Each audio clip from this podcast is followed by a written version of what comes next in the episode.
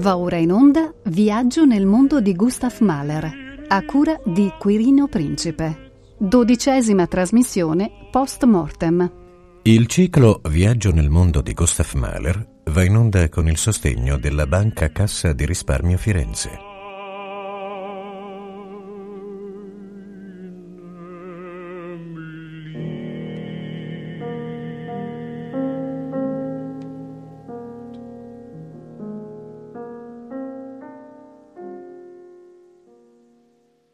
Buongiorno carissimi amici, sono Quirino Principe e devo dire che sono un po' triste poiché eh, so che questo è il nostro ultimo appuntamento e il nostro ultimo incontro nel nome di Gustav Mahler. Fra l'altro oggi, mentre stiamo registrando l'ultima puntata, è il 6 luglio del 2011 e allora occorre ricordare che domani 7 luglio sarebbe il compleanno di Gustav Mahler. Oggi compierebbe 151 anni, essendo nato, come sapete tutti, essendo nato a Kaliste il 7 luglio del 1860. Bene, buon compleanno Gustav.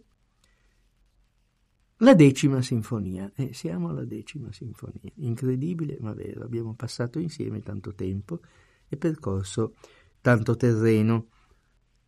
La decima sinfonia, e questo ormai tutti lo saprebbero ripetere immediatamente, è l'ultima delle tre composizioni altissime che Gustav Mahler eh, realizzò nella capanna di legno spoglia disadorna con un pianoforte di non grande qualità eh, che si trova eh, su un prato, eh, proprietà del maso della famiglia Trenker a Alt Schluderbach, ossia Carbone in Vecchia, nel comune di eh, Toblach, cioè Dobbiaco, un luogo che ogni amante di male dovrebbe visitare. Abbiamo detto che queste tre composizioni, tutte e tre composte nella capanna di Alt Schluderbach, presso Dobbiaco, hanno delle caratteristiche in comune. Per esempio, sono tutte e tre eh, opere dal significato negativo, profondamente nero, profondamente eh, ontologicamente punitivo nei confronti dell'esistente. Sono dei grandi no, delle grandi smentite all'esistente. Sono opere in cui non c'è fiducia nella vita. Non aveva motivo Mahler in quegli anni della sua vita di avere fiducia nella realtà presente. Fra l'altro, eh, sia Das Lied von der Erde, che non è una sinfonia, sia le due sinfonie nona e decima hanno il loro ultimo tempo o pannello sonoro, nel caso di Das Lied von der Erde, in un tempo lento e tutte e tre terminano in estinzione. Tutte e tre sembra che dicano addio a qualcosa, abbandonino qualcosa da Fried von der Erde è un addio alla terra, il momento in cui i nostri piedi non toccano più la terra, si sollevano, abbandonano la terra, la vita, l'esistenza, la realtà come noi la conosciamo. Nella nona sinfonia abbiamo l'impressione di navigare nel cosmo. Comunque la terra non è più sotto i nostri piedi, è già lontana, eh, rappresenta un'ipotesi che noi consideriamo con ironia, così come nella nona viene considerato il valzer campestre nel secondo tempo, così come viene considerato il mondo degli affari e della dialettica, delle inimicizie e degli scontri, è vero, dall'alto dell'adagio finale. L'ultimo elemento che hanno in comune queste tre composizioni è il fatto che nessuna di queste tre composizioni sia stata ascoltata dal suo autore, poiché tutte e tre ebbero una prima apparizione postuma da Slid von der Erde sei mesi dopo la morte dell'autore, la nona sinfonia l'anno dopo, anzi 13 mesi dopo, e la decima sinfonia addirittura molto ma molto tempo dopo. E qui si può parlare veramente di una sinfonia post mortem, poiché non soltanto essa fu eseguita dopo la morte dell'autore, ma fu anche completata dopo la morte dell'autore e quindi cominciò a configurarsi e ad esistere come qualcosa di definito dopo la morte di Gustav Mahler, parecchio tempo dopo la morte di lui. Vediamo, vediamo un po' di vicende, di storia. Gustav Mahler lasciò il manoscritto della decima sinfonia incompiuto, il manoscritto rimase nelle mani di sua moglie Alma, della sua famiglia, fu relativamente accessibile a qualche amico. Negli anni successivi alla Prima Guerra Mondiale, quando Alma, ormai economicamente rovinata poiché i titoli di Stato ereditati dal marito avevano perso ogni valore, quando dicevo qualche amico di famiglia, per esempio l'editore Paul Jolnay, il quale poi avrebbe sposato Anna, la seconda figlia di Gustav Mahler. Ecco. Nel 1924, quando Anna era una bella ragazza ventenne, molto graziosa, molto spiritosa, molto attraente, Sappiamo che Paul Giornai appunto la sposò eh, in modo romanzesco, addirittura, come si dice, andando a rapirla con una scala di corda mm, dalla stanza in cui lei abitava. Eh, Paul Giornai pubblicò eh, molto onestamente e correttamente, in forma mm, notarile, in facsimile, tutte le pagine del manoscritto le pubblicò però secondo una successione che non è quella che poi si è rivelata, quella plausibile e definitiva, una successione che si lasciava guidare da certe numerazioni che si trovavano sui fogli eh, manoscritti eh, della sinfonia. Poi venne il nazismo, la seconda guerra mondiale, negli anni del nazismo e della seconda guerra mondiale, Alma dovette emigrare eh, prima in Francia, poi negli Stati Uniti e il manoscritto con la decima sinfonia la seguì. E fra i grandi amici di Alma c'era l'antico famulus continuatore, eh, interprete dell'arte direttoriale maleriana, cioè Bruno Walter. Bruno Walter, che aveva anche una notevole fisionomia di musicologo, ehm, era però molto intransigente in questa sua fisionomia, non permise per molti anni che si parlasse, anche soltanto si ipotizzasse, di poter completare il manoscritto della decima sinfonia. Mahler aveva lasciato compiuti perfettamente due tempi, cioè il, l'adagio iniziale in fa diesis maggiore e quello che oggi è diventato il terzo tempo e che ha nome di Purgatorio. È un nome dato dallo stesso Mahler, un nome abbastanza curioso. Posso ricordare che nei manoscritti c'è una intitolazione precedente che poi è stata cancellata ma è ancora intelligibile ed era Inferno. Ecco, è abbastanza curiosa questa mutazione eh, graduale ecco, verso qualcosa di, diciamo, di, di meglio, di, di, meno catastrofico. In realtà il manoscritto della decima sinfonia è percorso da indicazioni catastrofiche, da indicazioni disperate, eh, che vanno dal nome di Alma col diminutivo, Almschi, Almschi disperatamente con più punti esclamativi, a espressioni come Der Teufel tanzt es mit mir, il diavolo lo sta danzando con me, oppure salvami, abbi pietà di me e così via.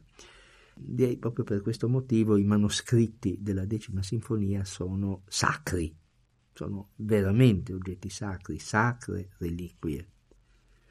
Per quanto riguarda la possibilità di far vivere questa sinfonia, eh, beh, Bruno Malter morì nel 1962, però già prima della sua morte Alma si era in qualche modo ammorbidita e forse di nascosto da Bruno Walter aveva fatto vedere il manoscritto ad alcuni compositori, ponendo l'ipotesi se fosse il caso di eh, completarla. Eh, alcuni compositori molto importanti, fra l'altro, come Alexander von Zemlinsky, Dmitri Shostakovich, ma nessuno di costoro mh, pensò che fosse opportuno metter mano. Forse anche un po' spaventato dalla quantità di problemi che questi fogli manoscritti che si presentavano in grande disordine, in ordine casuale, ponevano.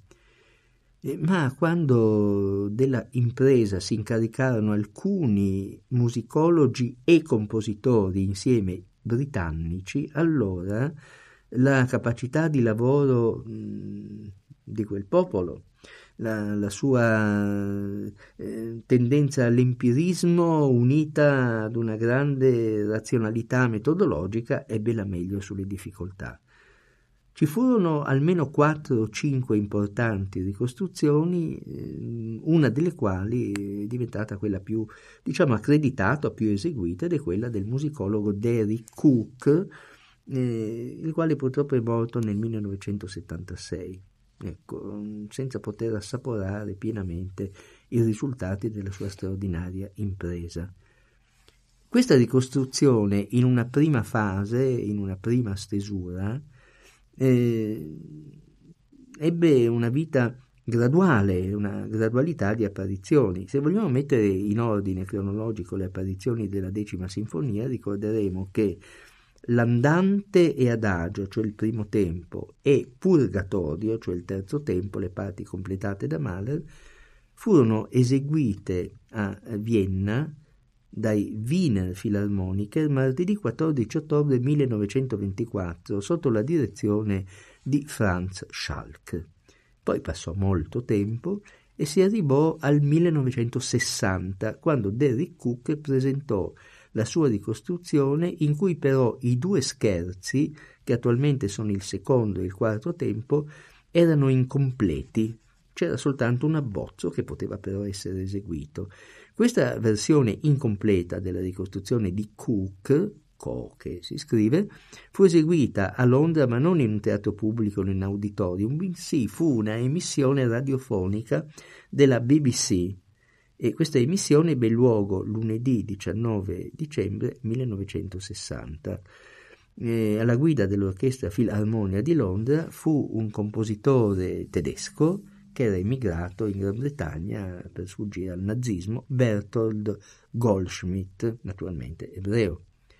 Poi ci fu una eh, completa della ricostruzione di Cook che avvenne a Londra al Albert Hall, quindi un'esecuzione pubblica, giovedì 13 agosto 1964 con il London Symphony Orchestra diretto ancora una volta da Bertolt Goldschmidt.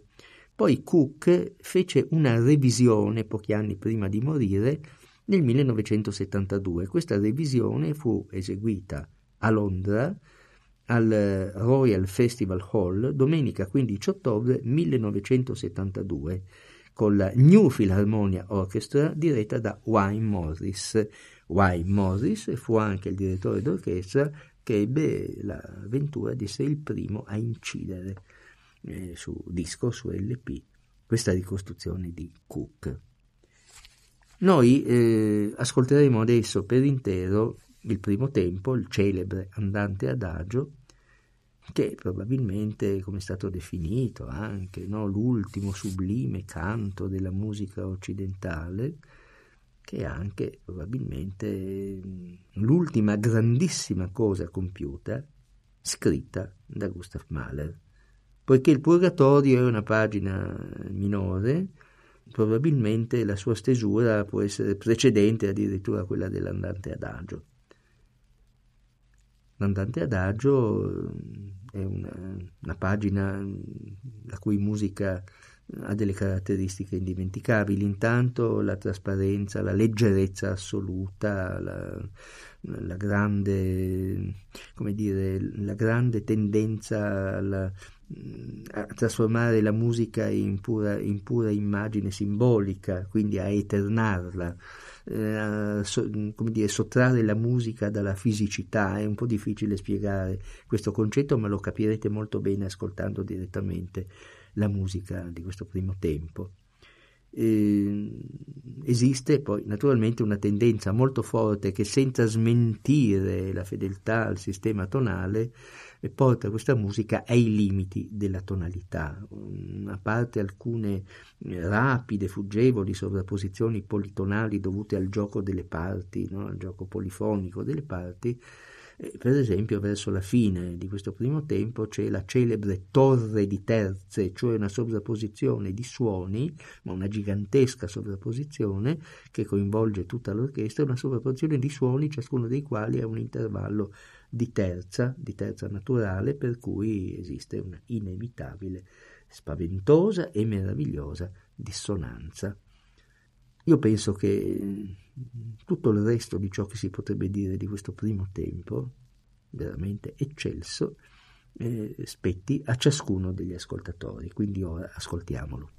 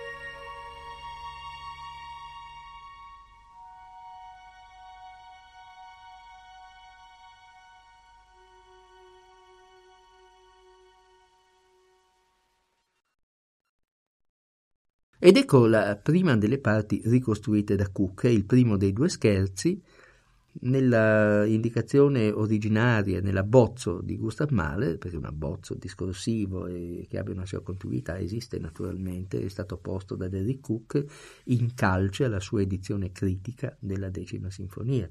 Ecco, con assoluta onestà scientifica, Cook ci dà anche in eh, trascrizione diplomatica la scrittura originaria di Gustav Mahler, quindi l'ascoltatore della decima sinfonia o il musicologo o, la, o semplicemente il curioso può curiosare ecco, nelle pieghe del lavoro di lo può seguire dall'inizio alla fine. In questo secondo tempo, perché è stato deciso che esso sia il secondo tempo, ci sono fondati motivi per averlo deciso, è scritto in un ritmo irregolare, a volte in cinque quarti, a volte in altri ritmi irregolari, il che gli dà una sua bizzarra tortuosità e un ritmo eh, come dire, un po' malato, un po' febbricitante, un po' ubriaco, che ha naturalmente, un, esercita una grande attrattiva sull'ascoltatore che ha ascoltato poco prima la limpidissima, razionalissima e metafisica sostanza discorsiva dell'andante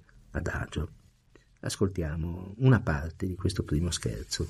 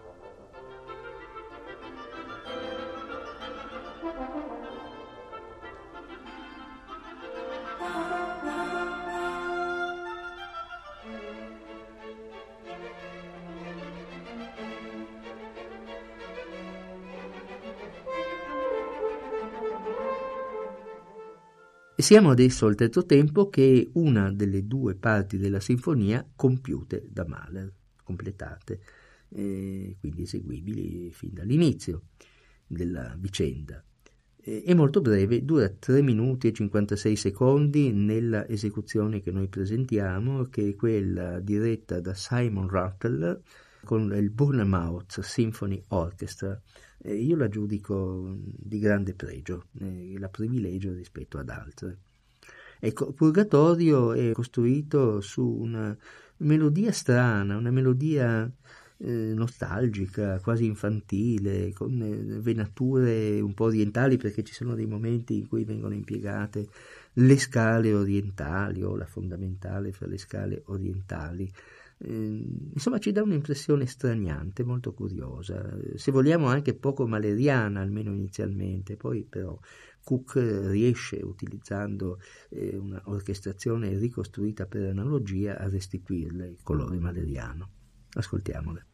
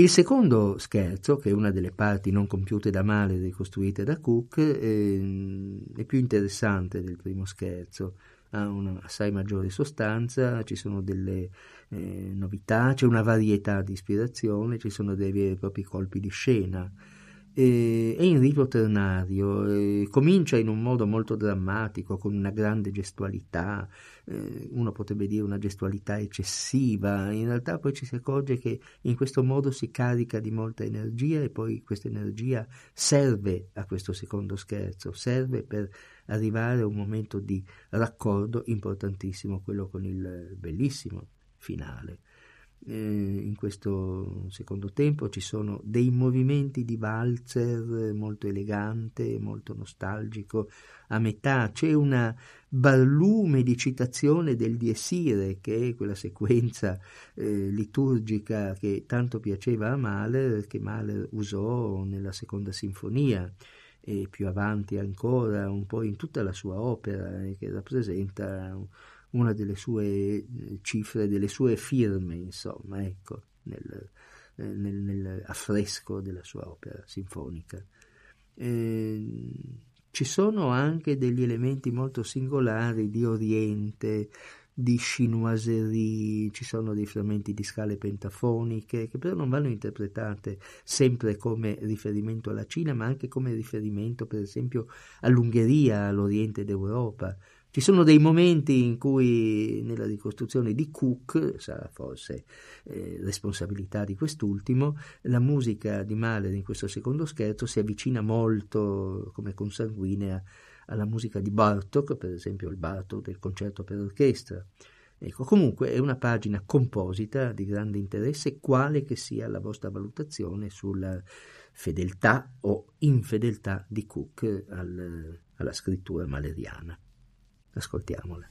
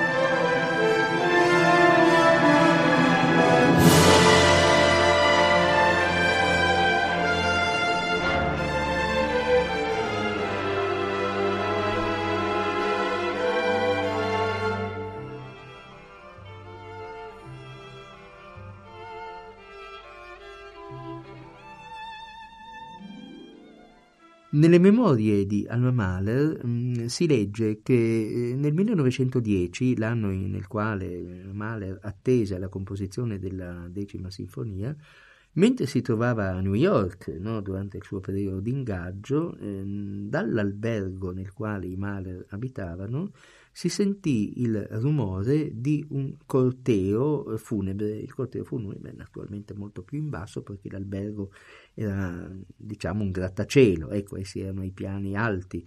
E questo corteo funebre era quello di un, fer- di un eh, vigile del fuoco il quale era morto in un incendio mentre tentava di salvare delle persone, quindi era considerato un eroe, e lo era veramente.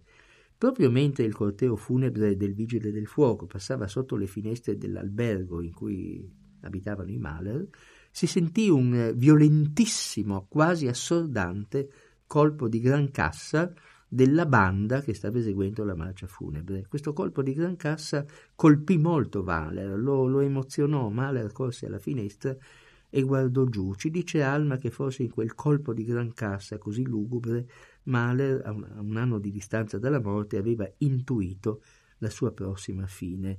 Ebbene, eh, questo colpo di gran cassa è stato messo, è stato inserito all'inizio del finale. All'inizio del finale, poco dopo il primo enunciato, diciamo di un motivo lugubre che più lugubre non potrebbe essere, da parte dei fagotti nel registro più grave.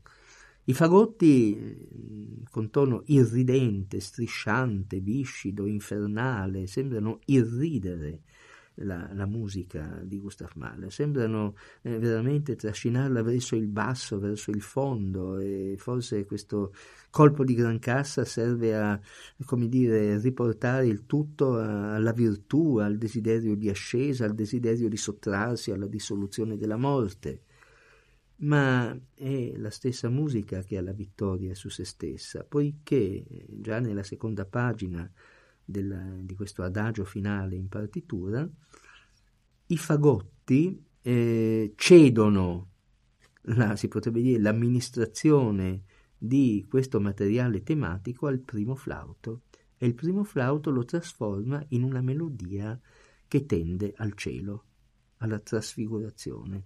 Da questo momento, ed è questo il punto in cui noi interromperemo l'esempio che vi facciamo ascoltare ora dal finale della decima sinfonia di Gustav Mahler, da questo momento in poi la musica di questo adagio finale si disincarna progressivamente. E questo è naturalmente frutto dell'abilità di Cook, che è stato l'orchestratore di questa parte incompiuta. Ma il modello, per esempio, dell'adagio della nona sinfonia che abbiamo ascoltato nella puntata precedente mi sembra abbastanza prossimo, abbastanza presente e molto riconoscibile. Quindi io opto per una interpretazione eh, favorevole a un Derry Cook molto fedele e molto rispettoso nei confronti della musica di Gustav Mahler. Con questo senso di gratitudine a questo musicologo che purtroppo è scomparso, e che ha scritto molte pagine di grande intelligenza e di grande magistero, eh, io eh, vi invito quindi all'ascolto di questo frammento dal finale della decima sinfonia di Mahler, che sarà l'ultima musica maleriana che noi ascolteremo insieme, lo dico con grande dispiacere.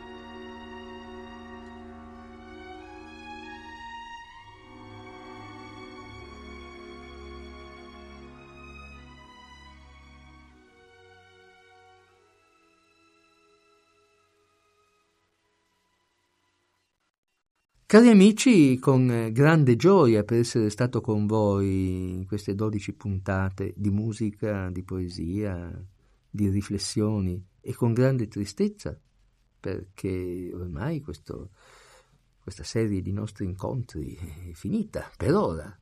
Spero che riprenda in un prossimo futuro. Io eh, vi ringrazio di avermi ascoltato. Spero che ascoltare Mahler abbia introdotto qualcosa di nuovo, di bello e di grande nella vostra esistenza, così come ha introdotto tutto questo nell'esistenza di molte persone, me compreso. Vi ringrazio quindi di essere stati con me, ma devo ringraziare anche eh, gli amici che mi hanno concesso questa felicità, i maestri Alberto Battisti e Luca Berni, il direttore tecnico Gianluigi Campanale e tutto il personale di Rete Toscana Classica. Arrivederci ad una prossima occasione. Quirino Principe.